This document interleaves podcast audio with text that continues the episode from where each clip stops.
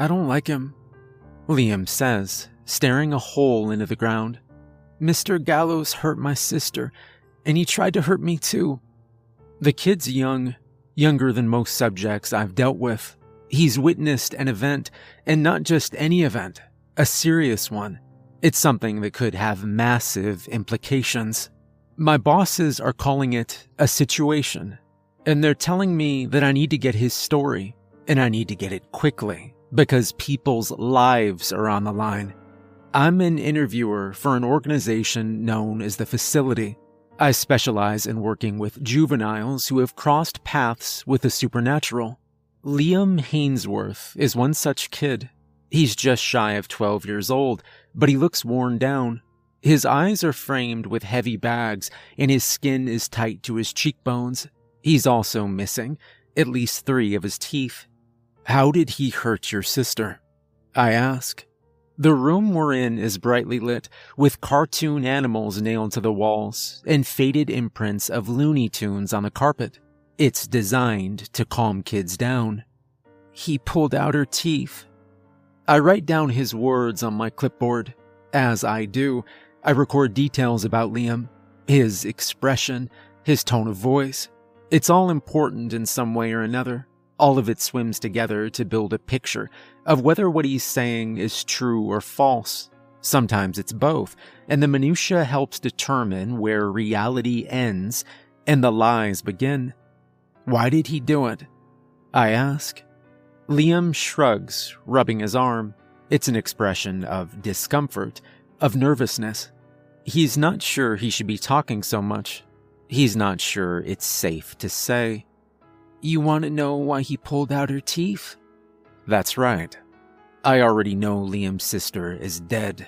She's been dead for several months, so it seems strange that he would fixate on the monster pulling out her teeth as opposed to the murder. Do you know why? He shakes his head. There's something there, though, in his eyes. There's something that says he isn't telling me the full story, so I press him. Does he ever talk to you, Liam? This Mr. Gallows. He nods. He still won't look at me, but that's okay. Kids are nervous at the best of times. After what he's been through, I wouldn't be surprised if he doesn't look at another person in the eye for years. What does he say when he speaks to you? Liam opens his mouth. His lips are pale and they tremble. He tells me I can't talk about him. It's okay, I say. I'm one of the good guys. I pull out my badge with a howling wolf inlaid in gold, and I show it to him. See, I'm like a police officer, except for kids dealing with scary things. I can make that stuff go away. It's a line I've used a hundred times before. I'm not sure it's ever worked. I'm not a kid, Liam says, folding his arms. I'm almost 12 and I don't think anybody can make him go away. Liam's smart for his age, top of his class.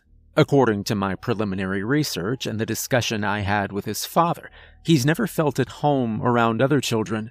They bore him, his father said. What if I can make Mr. Gallows go away, though? I lean back in my chair, and its legs creak under my weight.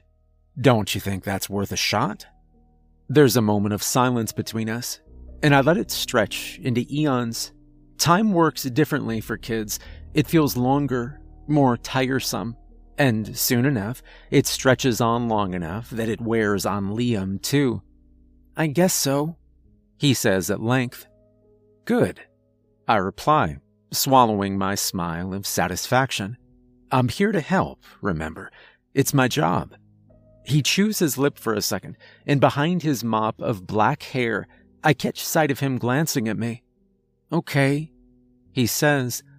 I just want him to leave me alone. Me too. I run my pencil down the sheet of my clipboard, pausing under the heading that reads Origin Apparatus. When did all of this begin? A year ago, pretty much. I was ten and a half. That's a long time for a young man. How often does he visit? Lots. Almost every night. Almost. I make specific note of that term. It's a throwaway line, but one potentially valuable. The first time he visited you, what happened? I was sleeping, Liam says. His hands are tugging at the strings of his hoodie, and he's staring at a smiling ostrich on the wall. It was winter. I remember feeling really cold. I had all of my blankets on, but I was still shivering. I got up to turn on the heat, and I noticed my window was open. I nod along with his words, my pencil scribbling across the form. The cold could have been a ghost or a spirit, but the open window is the more likely culprit. I try not to cast judgment quite yet. After all, my bosses seem to think this kid is the genuine article, and his mutilated mother does a good job supporting that. Still, I didn't get this far by cutting corners. Did you leave it open when you went to bed? I ask. I don't think so. I make a note on my clipboard. Please continue. I walk over to close it, Liam says, and his voice starts to stutter and die. And I see something on the other side. Something's out there, watching me, far away by the fence. Is your bedroom on the ground level? The house is just the one floor, he explains. My bedroom faces the backyard, and I see a man out there, just past the garden. He's waving at me. Waving at you? Yeah, just like this. Liam raises his hand and slowly moves it side to side. His expression is deadpan, and his lips are twitching.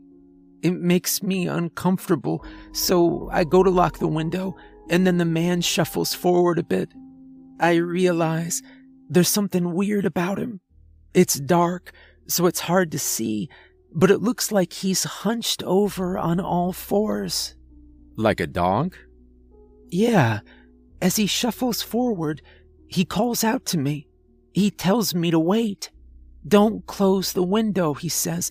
I have something for you. Then, I want something for me. Something moves across Liam's face. Disgust, maybe? Self loathing. It's quick, whatever it is. I listen to him. Liam continues. I don't know why. I think it's because I realize he isn't human, or maybe I'm in shock. All I know is closing the window feels pointless now. It feels like it's more likely to piss the thing off and make it want to come in even more. I listen to Liam's words intently. His story is compelling enough, but his vocabulary is more impressive by far. It's no wonder the kid skipped a grade. Understandable, I tell him. What happened next? Liam squirms in his seat. As he gets closer to the window, he reaches out a long skeletal hand. There's blood on his bony fingers, and now that he's only a few feet away, I notice he's wearing this burlap sack over his head with a little hole cut out for his mouth. Except his mouth doesn't have any teeth. He tells me he's hungry. He says he really needs something to eat. I'm scared. I've never seen anything like this before, and I don't know what to do, so I tell him I need to ask my mom. I tell him we have some leftover turkey in the fridge and that I'll be right back. Liam pauses, and it's like his world is falling around him. His eyes are bloodshot, and I wonder when he last blinked. The man grabs me by the arm, and it hurts. He tells me my mom doesn't need to know. He says he came to my window for a reason. He pulls me closer, and his grip really hurts. And when he whispers in my ear, it aches. It feels like it's cutting the inside of me. He says I'm special. My eyes glance up to the camera in the corner of the room, and I raise an eyebrow. I know my supervisors are watching. Special, I repeat. Why? Liam shakes his head. He's back to tugging at the strings of his hoodie. I don't know. He asks me again if he can come in, and I tell him I have to ask my mom. But at this point, I'm not planning to ask her anything. I'm just going to tell her there's a psycho out there and we need to call dad and the police and wake the neighborhood up. He tells me if I don't invite him inside, though, he's going to add my blood to his hands.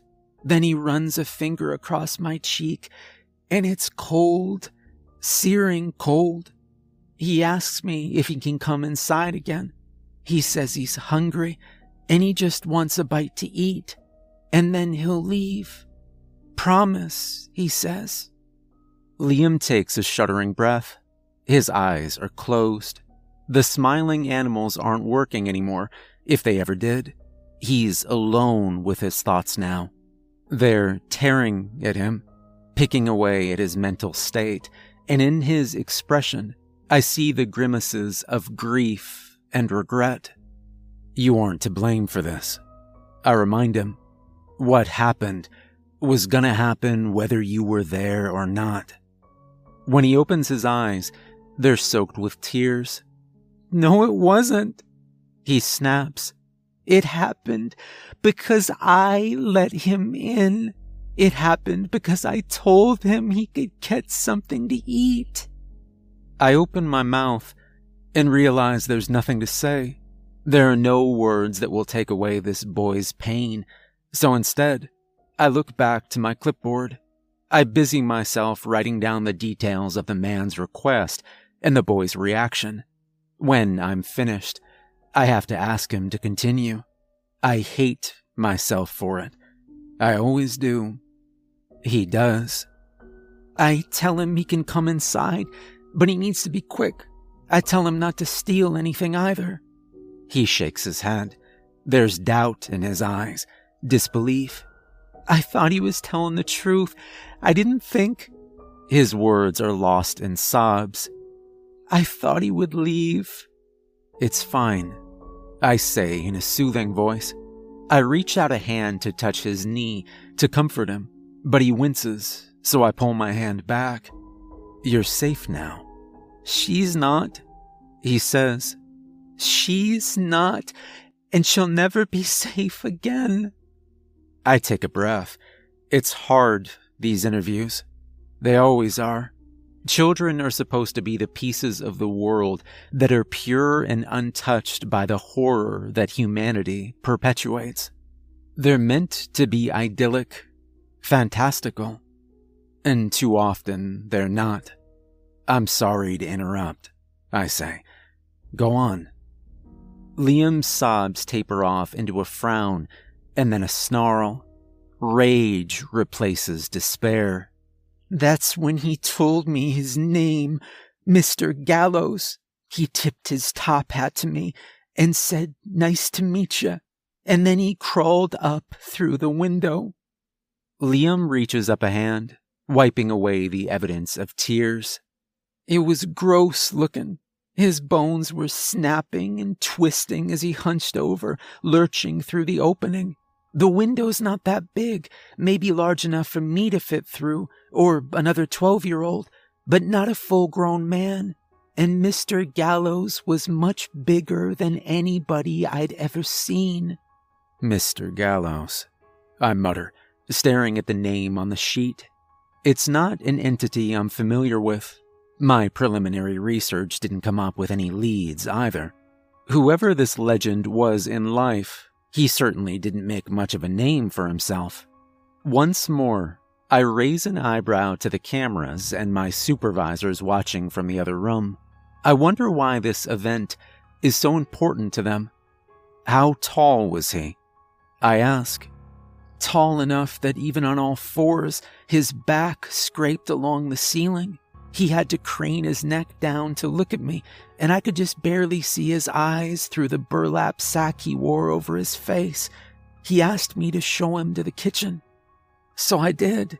I walked him to the fridge and opened it, and when the light came on, I saw Mr. Gallows was wearing this old raggedy suit that looked like something from the 1800s, covered in dust and moth holes my hands shook as I pulled out the leftover turkey, but Gallows didn't notice. He was too busy humming. It sounded like an old song, a really old one.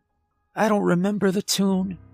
Liam pauses before adding, I'm sorry.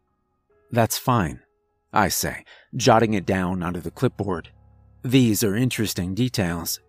The intense cold antique apparel, and out of date song certainly lead me to believe we're dealing with a ghost. Is the food to his liking? Liam shrugs. He looks uncomfortable again. He's shaking, shivering. There's something about him that's different, like he's having some kind of reaction. Are you feeling all right? I ask. He nods furiously. Yes, I'm fine. I, I, I give him the plate of turkey, and the man asks me how he's supposed to eat it. I tell him I don't know. Can't you just swallow it? He snarls, clacking over the kitchen tile and putting his face right next to mine. He tells me there's more room for blood on his fingers. Lots more. I'm whimpering, and I tell him I don't know what he wants. He tells me he wants some teeth so he can eat. He opens his mouth and shows me his empty gums, swishing his tongue around some. Then he reaches up a hand and forces my mouth open. You've got a nice set, he says. I'm starting to panic. My legs feel wobbly and my head spinning. I think maybe if I can change the subject, I can bide my time long enough for my mom to wake up and then she'll see what's going on and call the cops or dad. I don't want to scream though or be too obvious because I think this guy, this creature, doesn't have any qualms about murder. So I keep my mouth shut. Mostly, I stick to safe topics. Like what? I ask like what he had for me. Ah, yes, I have something for you. Then I want something for me. These were among the first words Mr. Gallows spoke to the boy. A bargain, one innocent enough. Of course, to entities like Gallows, such deals are usually deceptions or a means to an end. They allow the creature to broker for horrors too terrible to put into words.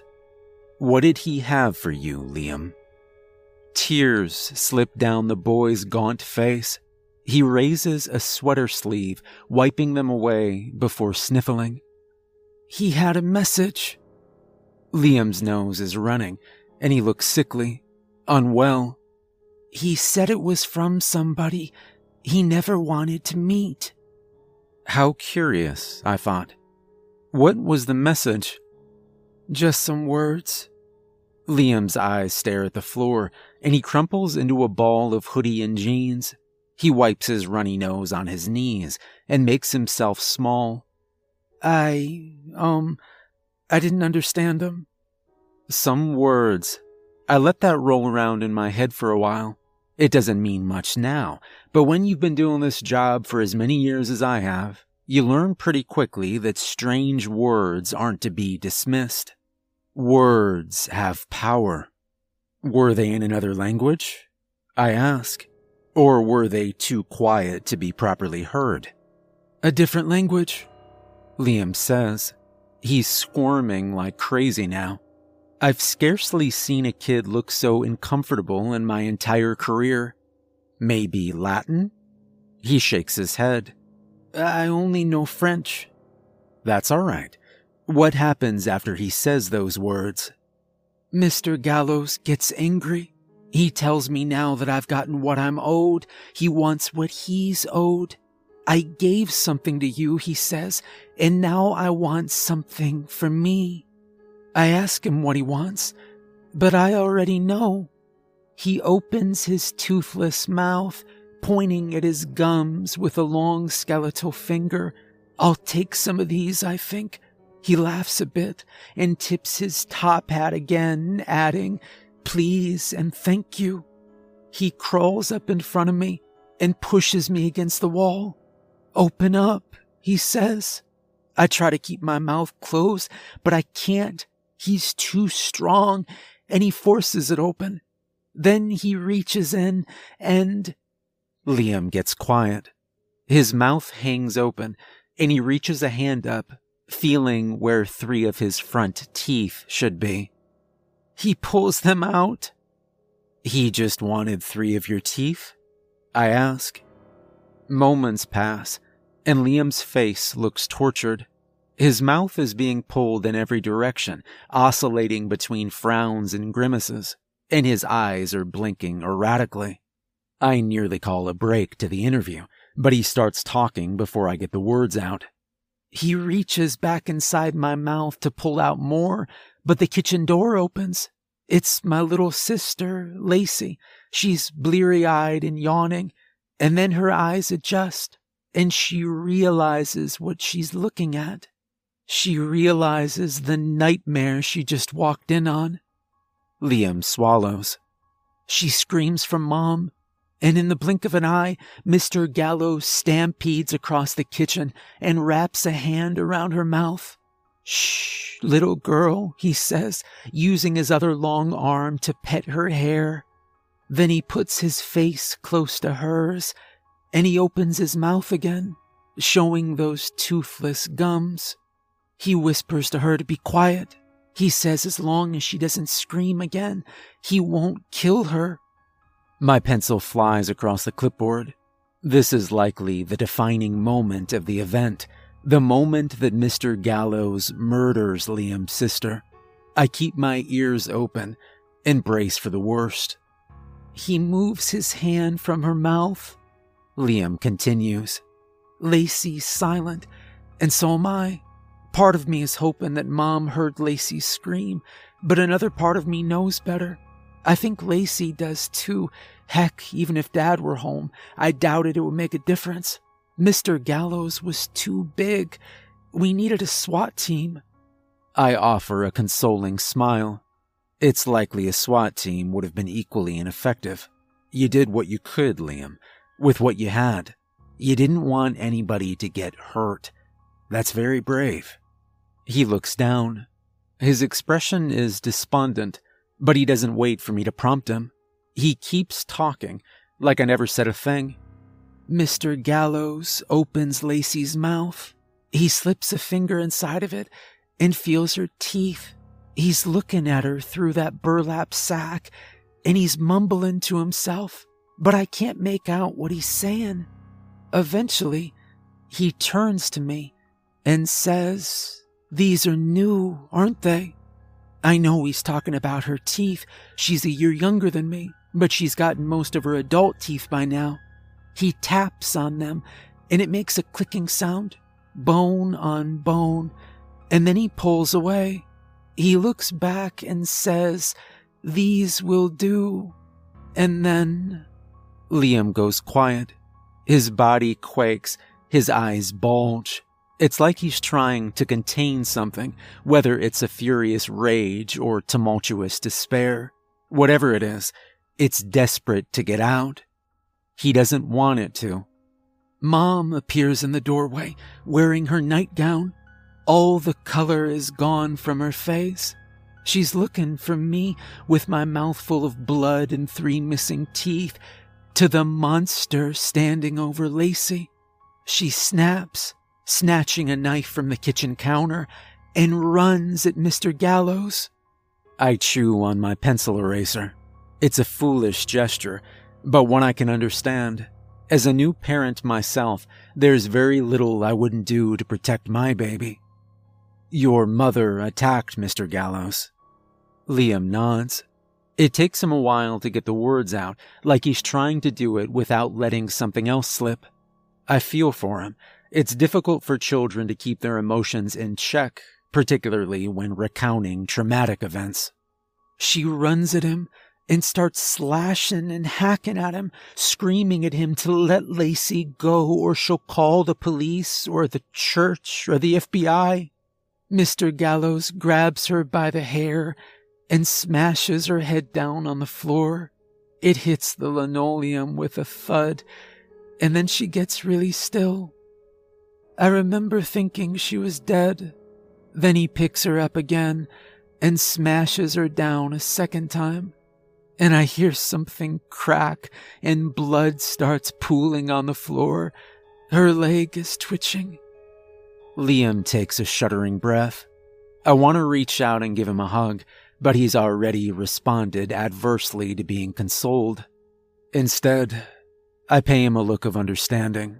Talking about these things is probably tearing him apart inside. His mother survived, of course, but she was irreparably damaged. Mr. Gallows turns back to Lacey. She's crying and shrieking, and he puts his hand into her mouth, and she starts gagging. He starts pulling out her teeth, jamming them into his gums one by one, humming as he goes. Liam leans forward and retches, vomiting onto the floor. Yellow brown bile splatters my shoes. I shoot up out of the chair, indicating to the camera that we need a cleanup crew in here and that the interview is on hold. Liam hurls again, and more throw up spews from his mouth. I crouch next to him, placing a hand on his back. It's okay. It's okay. You're safe. I say the words, but I don't know what they're supposed to do. How do you make a kid feel better after witnessing his mom's skull split open on the kitchen floor? How does anything make that go away? I whisper affirmations into his ear for what feels like hours, but must have only been minutes. It's not your fault, I say. You're a good person. A knock on the door interrupts me.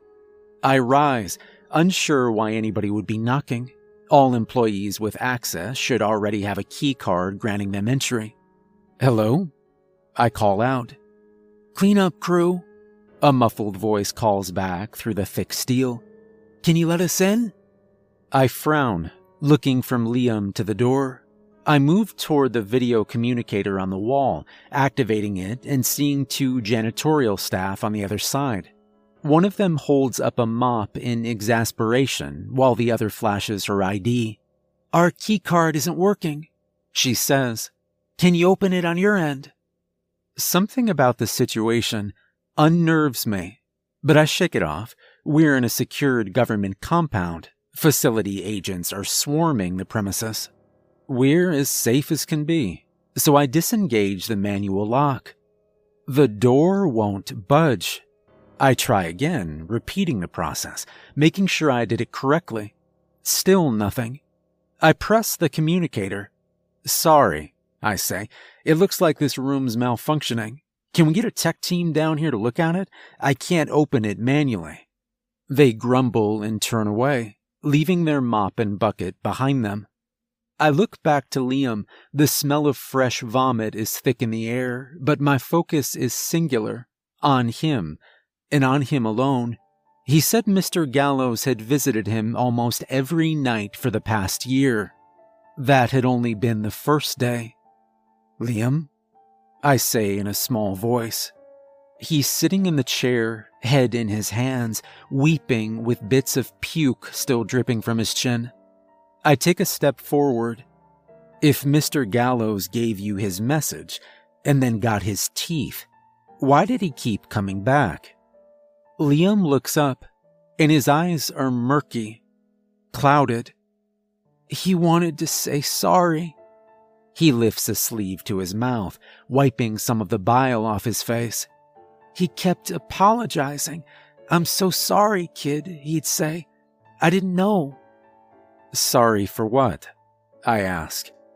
Killing your sister?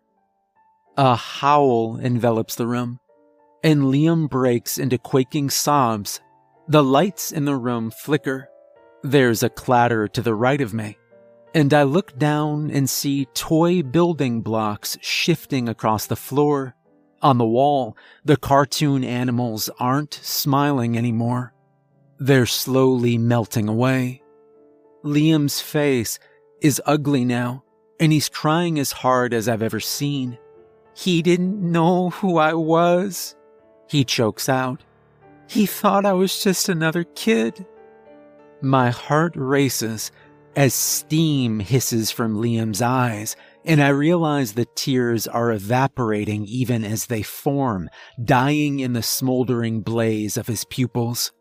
A wind picks up in the room, tearing the posters from the walls and casting toys into a tornado of color. Hands behind me, I stumble backward and try the door again. It won't budge. I'm trapped. My eyes drift up to the camera on the ceiling, but the red recording light is off. I'm alone. It's just me now. I take a breath, inhaling the fumes of vomit and sulfur, and I wonder if death is going to be half so bad as all these monsters make it seem. Who are you? I ask, and I'm unable to keep the terror from my voice. Are you Mr. Gallows? Perhaps the kid is possessed. I've seen it before. No. Liam whimpers. I'm a bad person, though. I'm an awful person. Why did Mr. Gallows? I'm almost shouting now as the tempest rocks the entire room. Why did he feel the need to keep apologizing? Learning blocks and toy trucks ricochet off the wall, narrowly missing my face. He was scared. Liam bawls. He was scared I would hurt him if he didn't. Why? The gale stops. The toys fall with a clatter, and the animals on the wall aren't melting anymore. They're beaming with the same fake smiles they've always had. My breath heaves in my chest, my legs quiver, and my hair is a mess, but I'm alive. I'm okay. Liam sits quietly in his plastic chair. He's staring at Bugs Bunny on the carpet. His small hands are clenched into fists, and whatever fire once burned in his eyes is now extinguished. He's just a boy again. The broken, trembling boy I promised I would save. I'm no longer sure I can. Liam, I say, taking a nervous step forward. Is it okay if we talk? He doesn't say anything, but he nods. Why was Mr. Gallows afraid of you? I do my best to maintain a calm tone, but my voice is all over the place. I can barely keep myself from stuttering.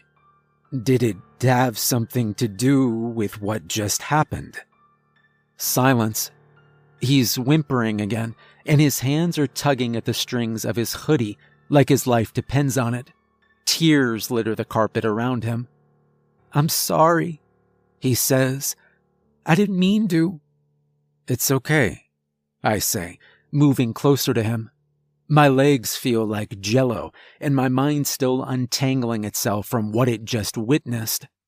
I can tell you're a good person, Liam. Liam turns to me, and there's fear in his features. He closes his eyes, clenches them shut, and he winces in pain. It's hard, he says, it gets harder every day. I take a few more steps forward, and I'm back to my chair. I sit down in it, brushing hair from my face and taking a deep breath. My eyes snap up to the camera. It's recording again, and I know they're watching. I wonder if they witnessed the scene that just unfolded. They probably already knew, I decide. They were expecting it. Liam I say, in a careful tone. Why was Mr. Gallows afraid of you? His blue eyes appear, one blink at a time. He looks small in his chair, and when he speaks, his words are faint. I barely hear them. He's afraid I'm here to kill him. A smile plays at the corner of his lips, and he grips his face with both hands. Agony fills his eyes, and his next words leave a mark that no response can fill. They crash around me like a carpet bomb. I'm afraid I'm here to kill all of us. Once more, my eyes dart up to the camera. Is this what my supervisors were after? Is this the real event? Am I the one experiencing it? What makes you think that? I say, and my words are clipped, breathless. Fear has wormed its way into me. I'm one of them, Liam says, clutching a fistful of hair. His eyes pulse with blood, and he groans. They told me so. His voice strains against something. It's jagged, sharp. They told me I was one of them, that I was born to cast the earth into flame and ash. Who? Them, he says, raising his eyes to my own. The gods beyond the veil. He's different now. He's not the boy I knew, and I'm not even sure he's human. There's a darkness to him, a suffocating, mighty abyss that's pulling at me, begging me to join it. The Eldritch, he says, and his eyes are crackling again with dancing flames. I want to run. I want to get out of here, but I know better. The only way out is through your sister, I say in an uneven voice. Police had found Lacey Hainsworth in six pieces, her arm on one side of the house, her leg on the other. The home was a bloodbath. Liam's mother had witnessed all of it from her wheelchair, and the scene had driven her mad. A monster, she'd repeated. A monster killed my baby. Did Mr. Gallows kill her? I whisper. Liam's eyes flare.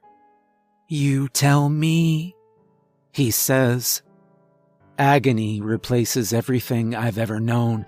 I feel my arm lurch to the side and something invisible is pulling at it, heaving while some other force holds me in place. I shriek for help. I scream at Liam to stop. I do everything I can to move and run, but I'm stuck in place. There's a horrible sound of tearing flesh, and my world goes black. I come to a second later and blood is pouring from a hole in my torso where my arm used to be. The door crashes open and six people in robes rush in, casting warding charms and backing Liam into a corner.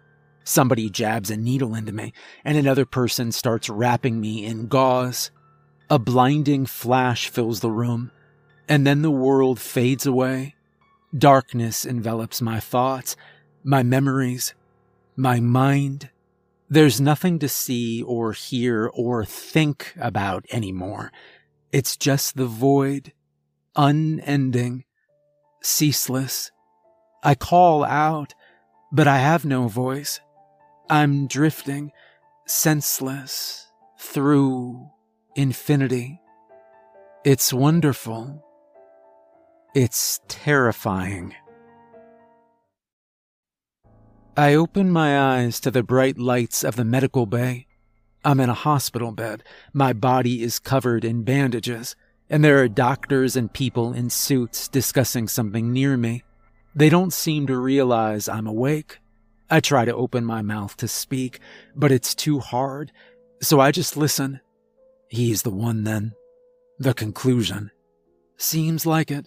Didn't expect him to go nuclear back there, though. Talk about teenage angst. A laugh. A woman. No kidding. Honestly, it's a wonder this guy survived. Word is he was right beside the kid when it went down.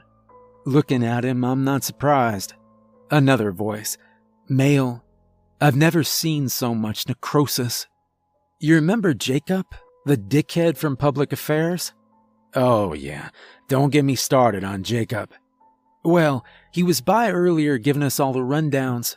If anybody asks, the damage was caused by a gas leak, that's all. But he slips a few extra details. Oh, spill the beans. There's a clattering sound, steel on steel, surgical instruments being sifted through. I'm still too weak to speak, too weak to move.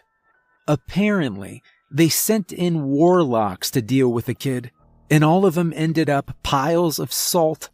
Now the compound's just a few bricks and a cloud of asbestos.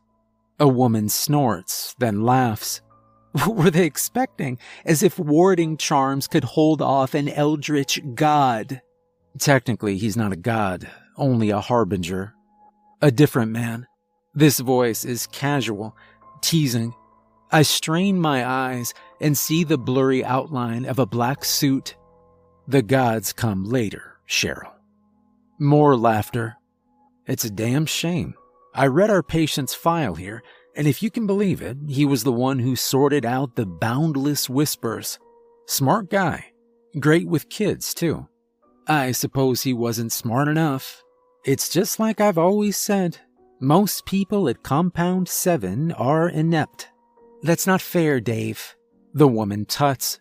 They had some duds over there, same as we do here. They were doing important work, though. Pass me the scalpel, would you? Of course. Thanks. Steel cuts into my flesh. It hurts, but I can't move. I can't speak.